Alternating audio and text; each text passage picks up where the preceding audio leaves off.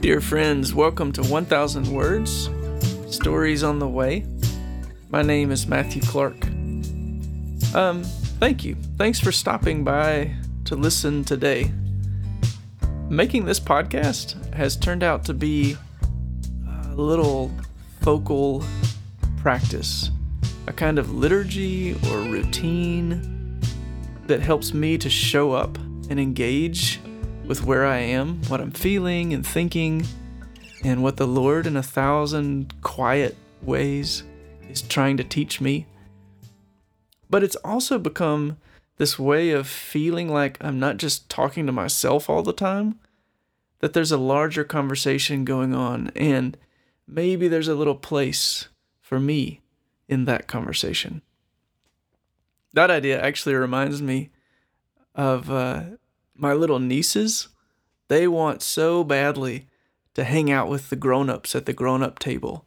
They just want to be a part of things, uh, to have a place.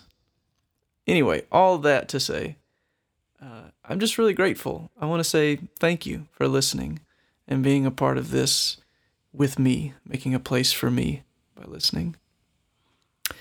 And uh, so this week, I want to stay in the Easter season and I want to share a song I wrote last year about this time. It's called Meet Me Here. Paul says at the end of 1 Corinthians in chapter 15 that the hope we have isn't just for this life.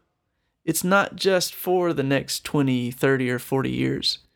He says the resurrection of the dead Jesus is not just a sermon illustration.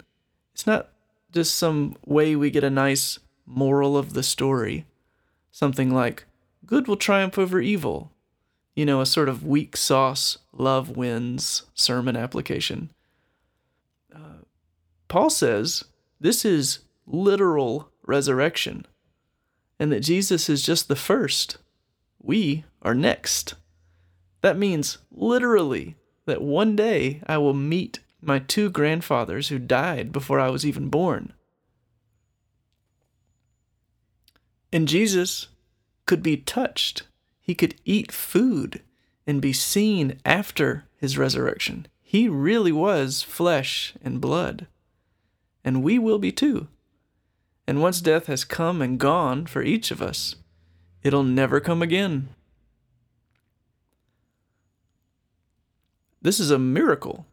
And by that, I mean that according to the natural processes of this world, it's not possible. Jesus has brought with him into our natural world something from another world, a supernatural process. But now that something external to the nature of this world has actually happened within this world, that other world has begun to slowly merge with this one. In other words, the kingdom of light is cropping up like little lamps in the middle of the kingdom of darkness. And one day there will be no night at all, no more death when the light of light himself arrives. Meanwhile, even though we have hope, we really do grieve.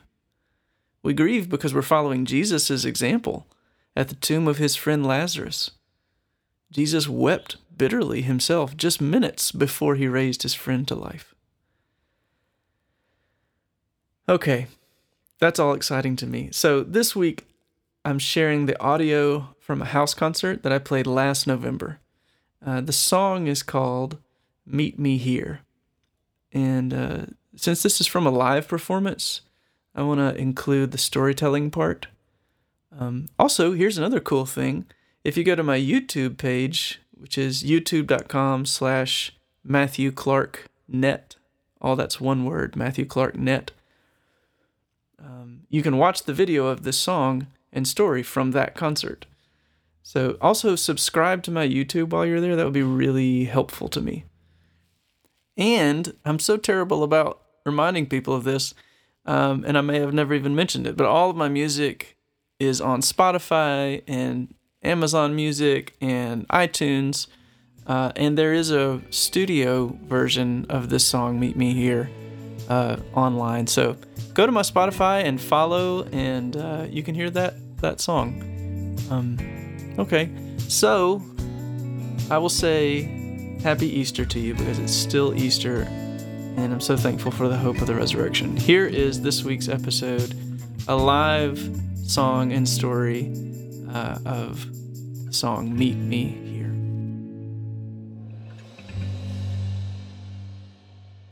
So I live here in this house with my brother Sam, who he's a, you might have noticed a few things made out of clay around the house, like lots of little trolls and dragons and a wolf and a little boy.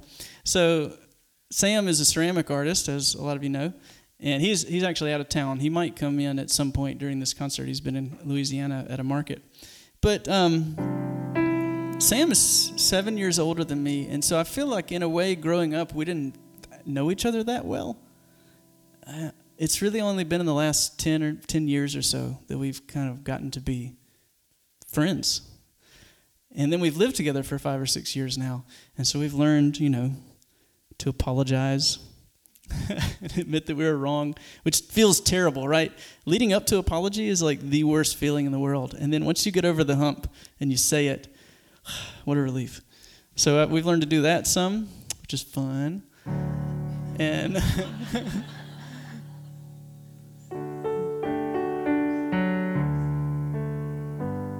But Sam is a wonderful guy. Since he's not here, I'll talk about him. I really love him, and he he would tell you we grew up in the same family, same church, everything. But uh, there's so many things that are very different between us, and he would tell you that, um, and may have told you this story that he didn't really feel like he became a Christian until his kind of early mid 30s, and um, there's something kind of exciting sometimes when people meet Jesus later in life. Um, there's a kind of energy about that. And so Sam loves to talk about that. And it really encourages me. Sometimes we sit around this kitchen table in here and we talk about the hope that we have. We love to kind of speculate about the, uh, the kingdom and, uh, and the life to come. And one of the things that Sam says that I love to repeat to myself if it's maybe it's been a really terrible day, what is that um, kid's book about? So and so is really bad, terrible? yeah. So, whenever it's been one of those days, Sam will say, Man, what a miserable day it's been. But you know what? In 200 years from now, we are not going to be worried about this.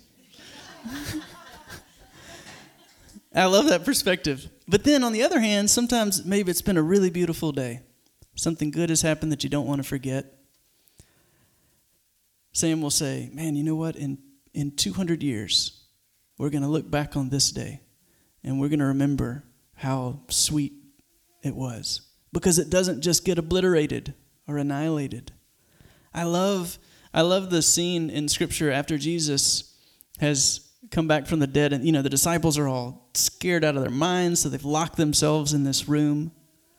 And Jesus, even though the doors are closed, he shows up in the room.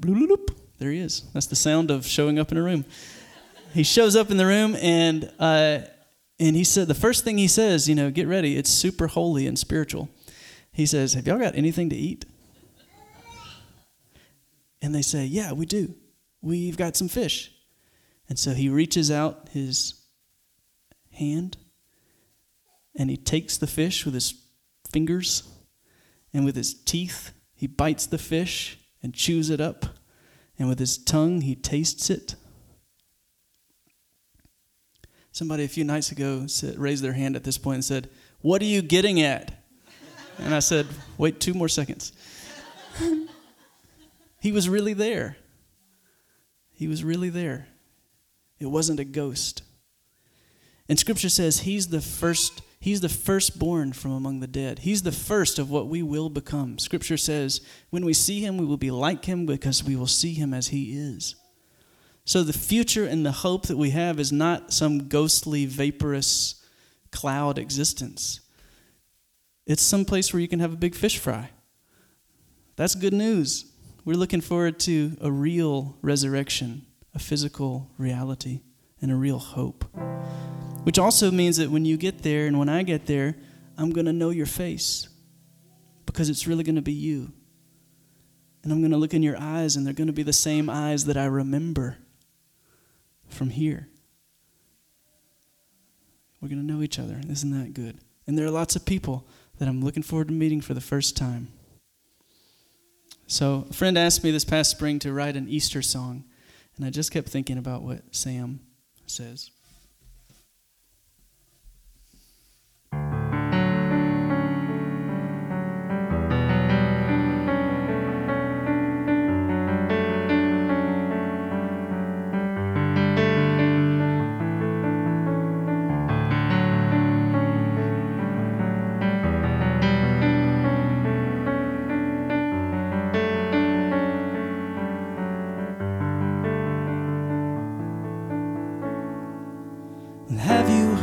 The bombs explode and found no hole to hide in?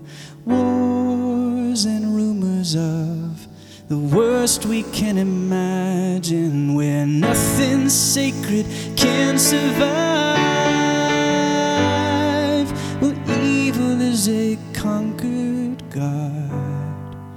So you can meet me here in 10,000 years, and I'll know your face, and you'll know mine. We will lift our voices to the one who loved us.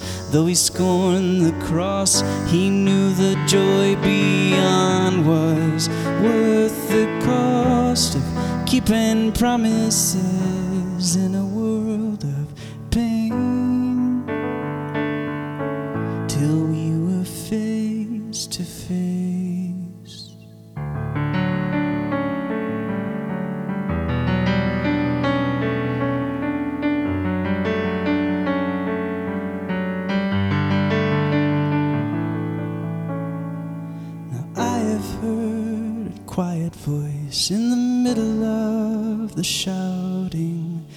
gentle in the violence, and as rooted as the mountains, and nothing of the fool I've been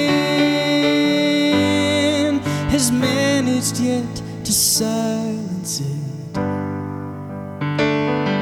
So speak to us all huddled here. We're refugees and children. None of us is innocent. We're bloody just from living, and we are beggars at your door. We came here cause we heard your voice. So come and wipe our tears away, dearest friend of sinners. Jesus, kiss each worried face and wash us in the river. The earth will see his might and blossom like a flower. Power and love in union sing that he has held us tenderly.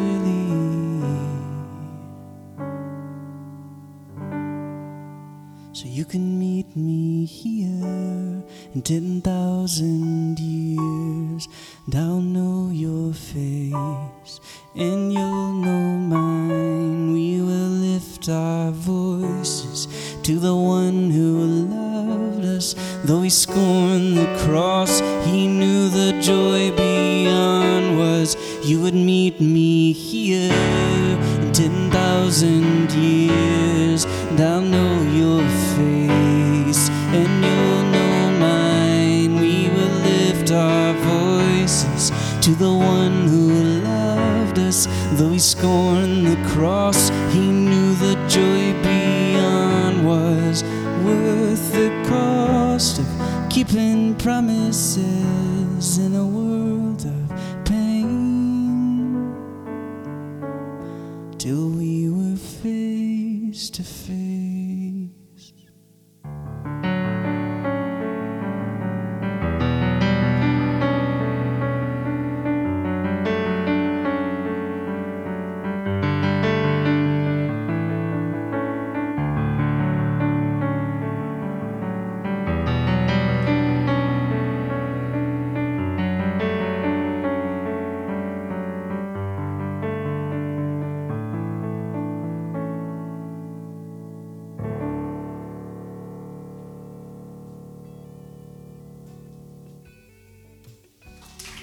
Thanks. Well, thanks again for listening. Uh, happy Easter to you. Hold on to the very real joy that is set before us. And besides that, find me on YouTube, Spotify, iTunes, etc. Leave reviews and share this with your friends if it's encouraging to you. Um, thanks so much, y'all. I will see you next week.